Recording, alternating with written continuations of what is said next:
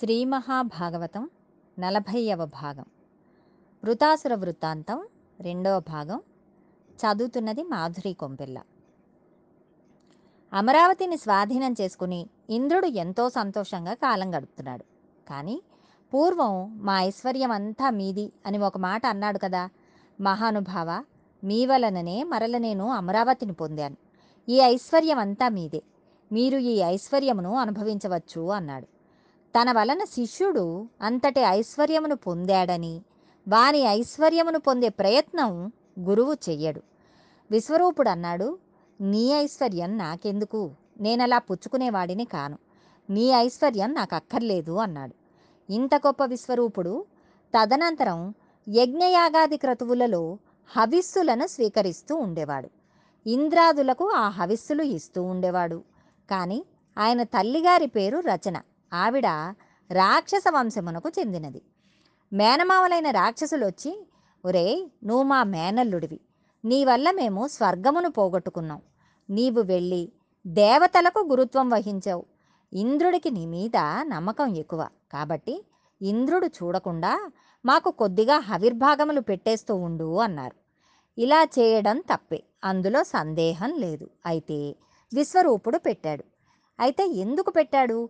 విశ్వరూపుడు తన స్వరూపం ఏమిటో ముందరే చెప్పాడు. నాకు రాగద్వేషములు తెలియవు. నేను అంతటా బ్రహ్మమునే చూస్తాను. ఎవరైనా ప్రార్థన చేస్తే గబుక్కున వారి మాట వినేస్తాను అని చెప్పాడు. అందుకని వాళ్ళకి హవిర్భాగములు ఇవ్వడం మొదలుపెట్టాడు. ఇది ఒక రోజున ఇంద్రుడు గమనించాడు.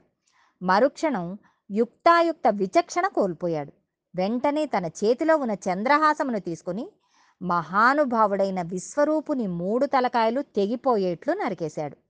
ఆయన మూడు తలకాయలలో ఒక తలకాయతో యజ్ఞవేదిలో సురాపానం చేస్తూ ఉంటాడు. సురాపానం చేసే తల క్రింద పడగానే అది ఆడపిచ్చుకగా మారిపోయింది. సోమపానం చేసే తలకాయ కౌజుపిట్టగా మారిపోయింది. అన్నం తినే తలకాయ తీతూ పిట్టగా మారిపోయింది. అందుకే ఇప్పటికీ తీతూ పిట్ట అరిచింది అంటే అమంగళం అని అంటారు. ఎందుకు అంటే ఆనాడు ఇంద్రుని వలన బ్రహ్మహత్య జరిగింది. ఎవరిని గురువుగా పెట్టుకున్నాడో అటువంటి గురువు తలకాయ కోసేశాడు. అలా కోసేసినప్పుడు పడిపోయిన తలకాయే తీతూ పిట్ట అయ్యింది. అటువంటి కూత వినపడితే అమంగళం. అది ఒక కృష్ణ స్మరణం చేత్ర మాత్రమే పోతుంది. అందుకే తీతూపిట్ట అరిచినప్పుడు కృష్ణస్మరణ చేస్తూ ఉంటారు. ఈ విధంగా తెగిపడిన విశ్వరూపుని మూడు తలలు మూడు పిట్టలయ్యాయి. ఈ మూడు పిట్టలు కూస్తూ ఇంద్రుని వెంట పడ్డాయి. ఆ ఘోరమైన కూతలను వినలేక ఏడాది పాటు భరించాడు. బ్రహ్మహత్యా పాతకం వలన అతనికి మనశ్శాంతి పోయింది. దీనిని ఎవరికైనా ఇచ్చివేయాలి. ఎవరు పుచ్చుకుంటారు? ఆ రోజుల్లో ఇంద్రుని మాట కాదనలేక బ్రహ్మహత్యా పాతకమును పుచ్చుకోవడానికి నలుగురు ఒప్పుకున్నారు. అవి భూమి చెట్లు జలము స్త్రీలు. ఈ నలుగురు పావు వంతు చొప్పున పుచ్చుకున్నారు. తీసుకొన్నందుకు గాను తమకు వరముల నిమ్మని ఇంద్రుని అడిగారు. అప్పుడు ఇంద్రుడు వాటికి వరములు ఇచ్చాడు. భూమికి ఎవరైనా గొయ్యి తీసినా ఆ గొయ్యి కొంతకాలానికి తనంత తాను పూడుకుపోతుంది అని చెట్లకు ఎవరైనా చెట్లను కత్తితో నరికేసినా మొదలు ఉంటే చాలు మరల చిగురించేలా. ఏ పని చేసినా ప్రక్షాళనం అనబడే మాట దాని ఎందు ప్రయోగింపబడదు. మీరు ఏదో ముట్టుకోకూడని వస్తువును ముట్టుకుని ఒక కాగితమునకు తుడుచుకున్నారనుకోండి అది ప్రక్షాళనం అనరు.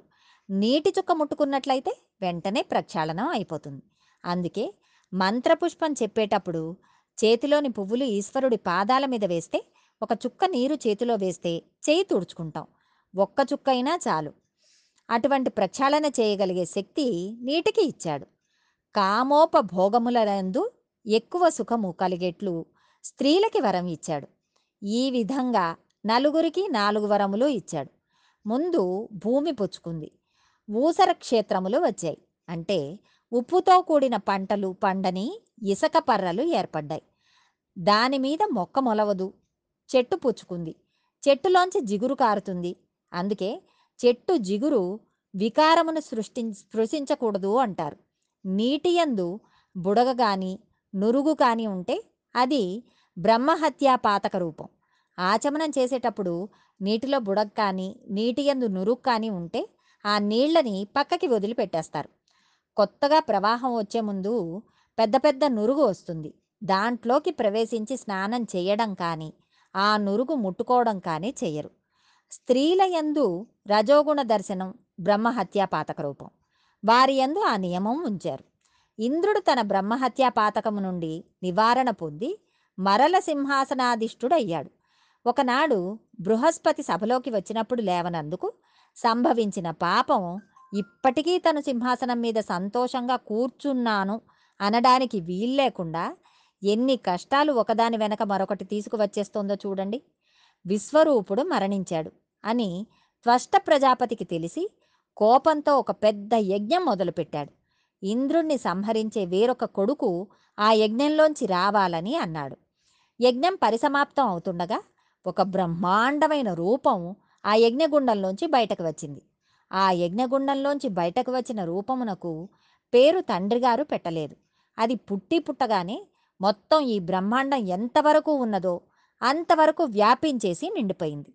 ఇంకా చోటు లేదు. అంతా నిండిపోయింది. కాబట్టి దానికి వృతాసురుడు అని పిలిచారు. ఆయన తలకాయను నరకడానికి ఇంద్రునికి ఒక ఏడాది కాలం పట్టింది. వజ్రాయుధంతో ఆయన కంఠం చుట్టూ తిరుగుతూ ఒక ఏడాది పాటు నరికాడు. కోస్తే ఉత్తరాయణ దక్షిణాయన మధ్య కాలానికి కొయ్యడం పూర్తయింది. అతడు పుడుతూనే ఆకాశం అంతటిని నోట్లో పెట్టుకుని చప్పరించాడు. ఆ తర్వాత అది ఏమైనా రుచిగా ఉంటుందేమోనని ఒక్కొక్క గ్రహమును నాకెవతలు పారేస్తూ ఉండేవాడు. అలా గ్రహములను నక్షత్రములను బ్రహ్మాండములను అన్నింటినీ చేత్తో పట్టుకుని వాటి నాకి అవతల పారేస్తూ ఉండేవాడు. వాడు పుడుతూనే ఇంద్రుడు అనేవాడు ఉండాలి. ఎక్కడ ఉంటాడు? అని అడిగాడు.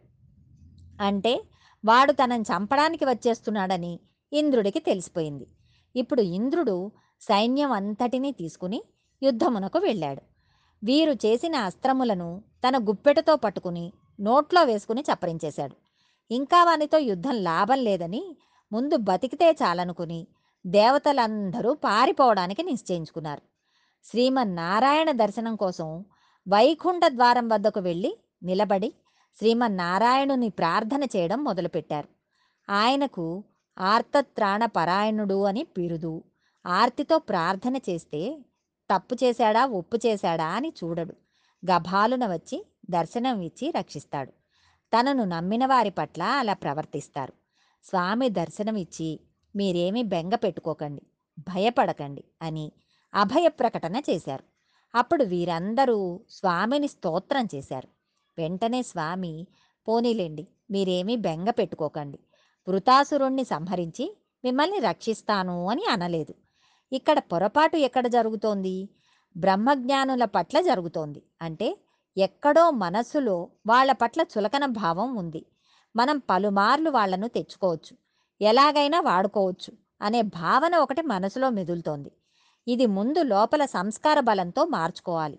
అందుకని ఇప్పుడు గురువుల అనుగ్రహం ఎలా ఉంటుందో వారి త్యాగం ఎలా ఉంటుందో చూపించాలి అనుకుని మిమ్మల్ని రక్షించడానికి మీకు అస్త్ర శస్త్రములు పోయాయి కదా. వృతాసురుణ్ణి సంహరించడానికి కావలసిన ఆయుధమును ఇవ్వగలిగిన వాడు ప్రపంచంలో ఒక్కడే ఉన్నాడు. ఆయనే దధీచి మహర్షి. మీకు వలయు ఆయుధం ఆయన శరీరం నుండి వస్తుంది. ఆయన నిరంతరం నారాయణ కవచమును పారాయణం చేశాడు. అందుకని ఆయన వద్దకు వెళ్ళి అయ్యా మీ శరీరం ఇచ్చేయండి అని అడగండి. ఆయన బ్రహ్మజ్ఞాని. తన శరీరమును ఇచ్చేస్తాడు. ఆయన శరీరాన్ని ఇచ్చిన తర్వాత ఆయన శరీరమును కోసివేయండి. లోపల ఉన్న ఎముకలను పైకి తీసి మూట కట్టుకుని పట్టుకు వెళ్ళి విశ్వకర్మకు ఇవ్వండి.